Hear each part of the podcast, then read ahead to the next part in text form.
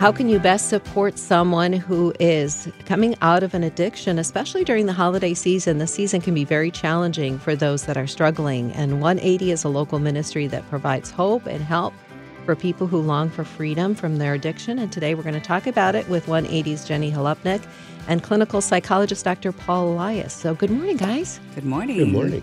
It is an honor to have you guys with us. Um, fighting addiction is is a brutal battle in and of itself, mm-hmm. But I can only imagine the holidays have a tendency to make it even more of a struggle. There's so many emotions and things that come into play. Um, what are some of the things that you guys are seeing? And what is it that that we need to be aware of? Sure. Well, I would agree. The holidays can be a really tricky time because, mm. you know, you think about how you have these family gatherings and there's all these emotions tied into it. Sometimes there's tricky relationships to maneuver.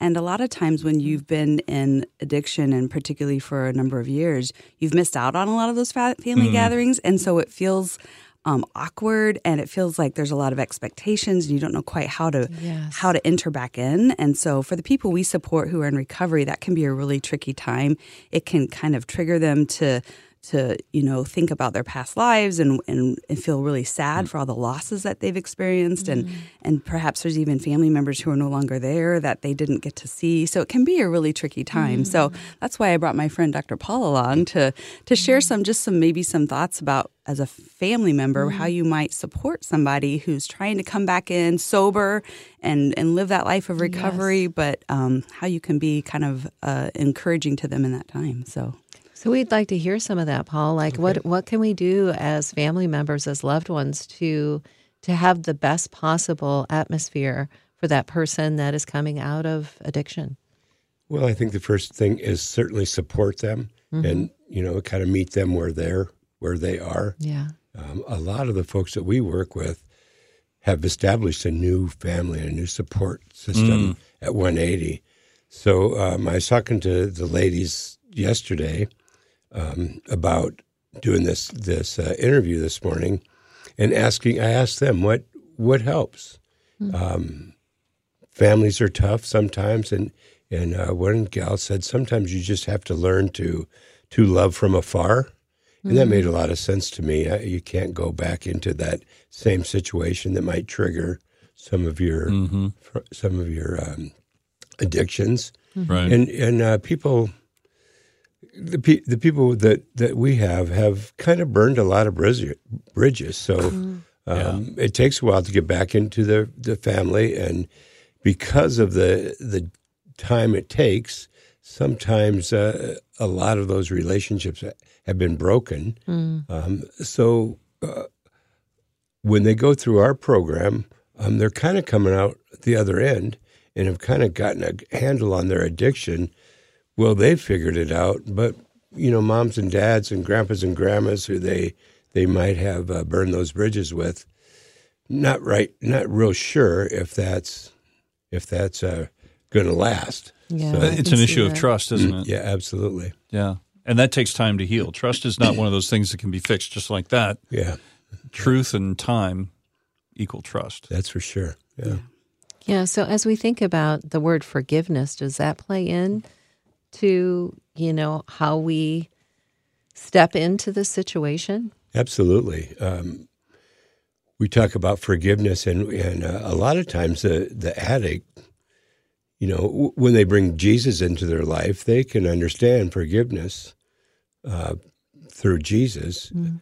but they can't forgive themselves, and that's mm. a really big issue for for people. They there's so much shame and guilt that they have to work through, and mm. Um, so family members, or when you when they go to to visit, um, recognize that as it's difficult. You know, you can't shy away from from what's going on. You you know, you're in a relationship with your son or daughter, or mom or dad, or aunt or uncle, who or whoever it is, and you know, there's still a, a positive relationship there. Sometimes you just have to work your way through that, and, and trust is a is mm-hmm. a huge mm-hmm. issue. So mm-hmm. I think another big issue is expectations, right? Mm. So expectations are really kind of premeditated resentments mm. a lot of times. So if you have an expectation that mm. things are going to look like it used to look or that this person's yes. going to re-enter and just stay apart you know, stay the whole day and spend the night and do all these things.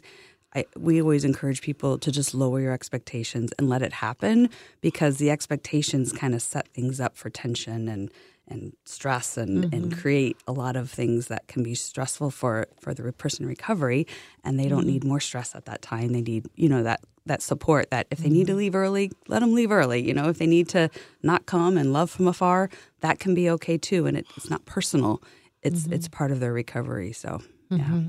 that seems very significant is that the reality of the recovery and healing for the individual may not look like or may not be what the family and friends around them is expecting it to look like.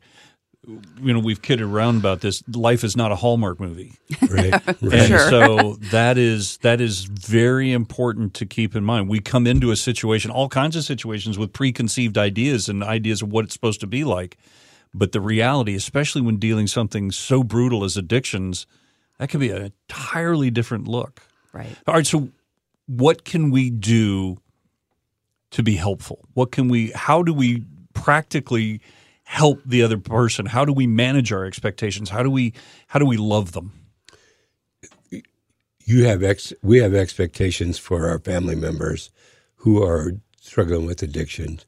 They have expectations of, you know, are they going to blow it again? I'm not using when I come to Christmas. Um, are my family going to expect me to be using? Am I going to act differently? You know, once you go through addictions, um, when you come out the other side, it doesn't always look the same. You know, um, right?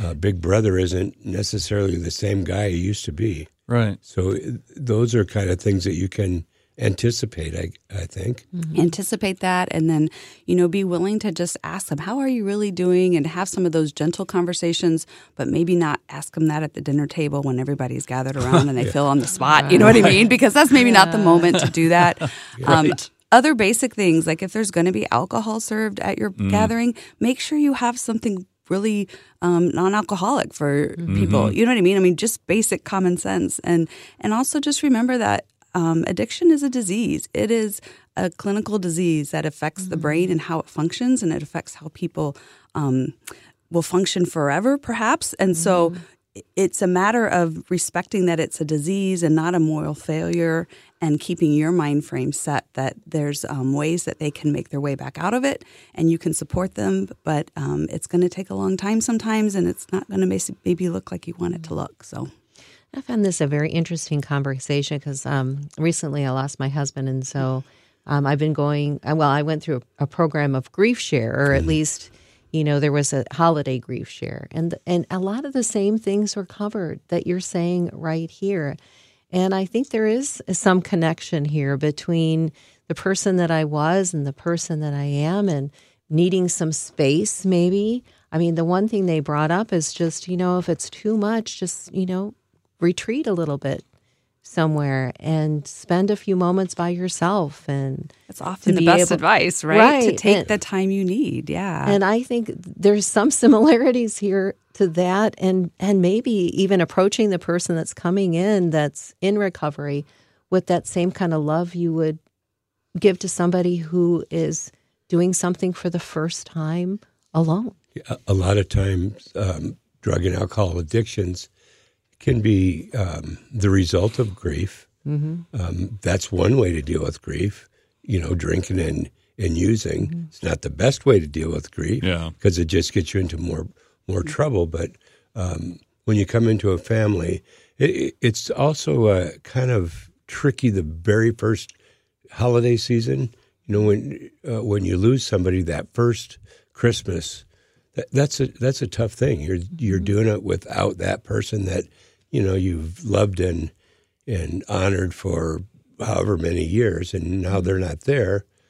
It's weird. It's just mm-hmm. a different different dynamic in your in your family. So it's a different dynamic for you know the alcoholic or the addict right, too. Yeah. Um, so that's just another another layer of stuff that they have to have to work through. Mm-hmm. And of course, I think that one of the best things you can do is just pray for that person, right? Yeah. I mean, right. go to so the Lord good, and yeah. ask for Him to be their strength mm-hmm. and their foundation and their hope as they kind of go through this season. And you know, we would love your your listeners to pray for our residents right now, yes. even because yeah. it's gonna it's, for the, a lot that. of them, it's going to be a hard time. It's going to be a lonely time. It is a mm. time that is prone to more relapse. And so the prayers of a righteous person can availeth much, right? So let's Absolutely. do that for these that, these Jenny. people. So 100%. Yeah.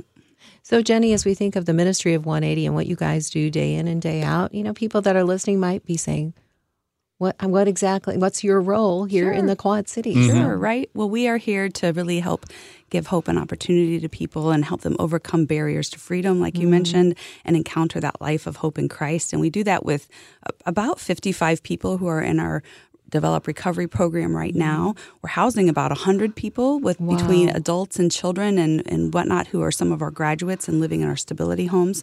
But we also do a lot of outreach to kids and families.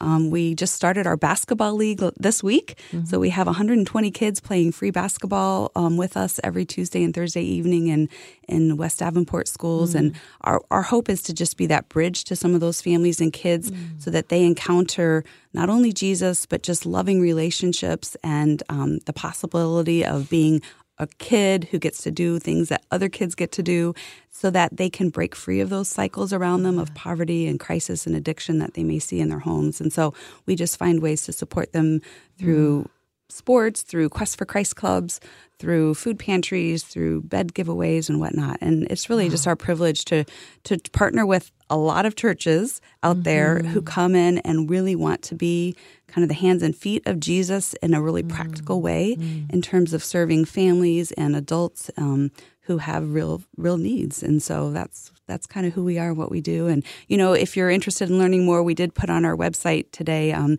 some of these tips for for supporting people That's who are great. in recovery. I love and they can find that on our website or our Facebook page and, and find out a little bit more. So mm-hmm. This may not be a quick question, Yeah. but for the individual that's listening right now that is sh- struggling right now with the temptation of addiction, that wants to try and break free, but it just feels like they can't get away from it, what would you say to them this morning? What What is there for them right now? I, I'm, excuse me. I'm wondering if if they used last night and they're uh, hungover and they're looking for that next fix. Um, hopefully, they have somebody in their life that they can talk to and and reach out for help. Um, I, I would imagine you can call just about any church and, and they they will talk to you. You need to talk to somebody, and um, some people going to AA or NA meetings helps. Sometimes that's not the perfect fit for people. You have to you have to figure out who you're close to and who will listen to you and who loves you and let them love you uh, and seek that kind of advice. So, Paul, are you available for people? If you know, uh, would 180 be a place that people could call? we have people come in all the time who are, are looking for some help and we, we do meet with them. Um, we invite them to apply to our program and get that long-term help that they really need oftentimes. Um, and it's it's a privilege to to talk with people and, and to encourage them in that time of need. But you know oftentimes they have to really want to make the changes because it's not something that mom or dad or wife or child can want for them. And so mm. that, those are some of the harder calls. And it's like the mom or, or grandma who's really heartbroken over mm. somebody who's facing addiction and they want that change for them, but the person's not there yet themselves. And so, you know, once they get there and they really do want to see that change, there's a lot of help out there for them, and we're we're just one place among among several in the community that can can really be that support system for them. So, um, but yeah, it's about making some slow changes and and really um, for us, it's about you know meeting the Lord and finding out what He has for them and right. um, giving people that hope. So, a lot of times it's a matter just of not feeling like there's any hope that that tomorrow can be any different, right? And mm. and it can, it can Yeah. be different. Mm. But if they don't have the hope that it can, it leaves them in that That's place it. of despair, and they want to just keep going through the same Makes cycle. the struggle worse. Yeah, love that. So, how do they get in for more more information about your organization, getting involved? There's questions about whether or not they are addicted, and maybe they, you know, or is it something I can handle, which is a great, you know, rationalization mm-hmm. people have. Uh, how do they get more information about the organization so that they can ask questions, get uh, get more informed? Sure. Or probably the easiest way is um, if they have access to the internet, our website is www.oneeighty. It spells out 180.org. And we have a, um, a link on there that says Get Help. And that's a place where they can um, find resources locally that, um, you know, if they want to do a short term treatment and need a detox, or if they want to do something longer term with us, um, there's options there and they can apply for our program there. Um, you know, we welcome people to call us too. Our number is 563 424 4589. But um, yeah, we're happy to chat with people and, and just help them get that encouragement. You know, the, the first of the year is a time when we see a lot of people think, oh, let's make a change in my life. You know, let's try Yes, dry yeah. January Right. or let's try something new. And so that can be a- an important time for them to, to look at Mm. the new year ahead and, and what their life might look like different in 2024. So Thank you, both Thank of you, you. very, Yeah. very Thank much you. for stopping by and for everything that you do. thank you. Appreciate the opportunity.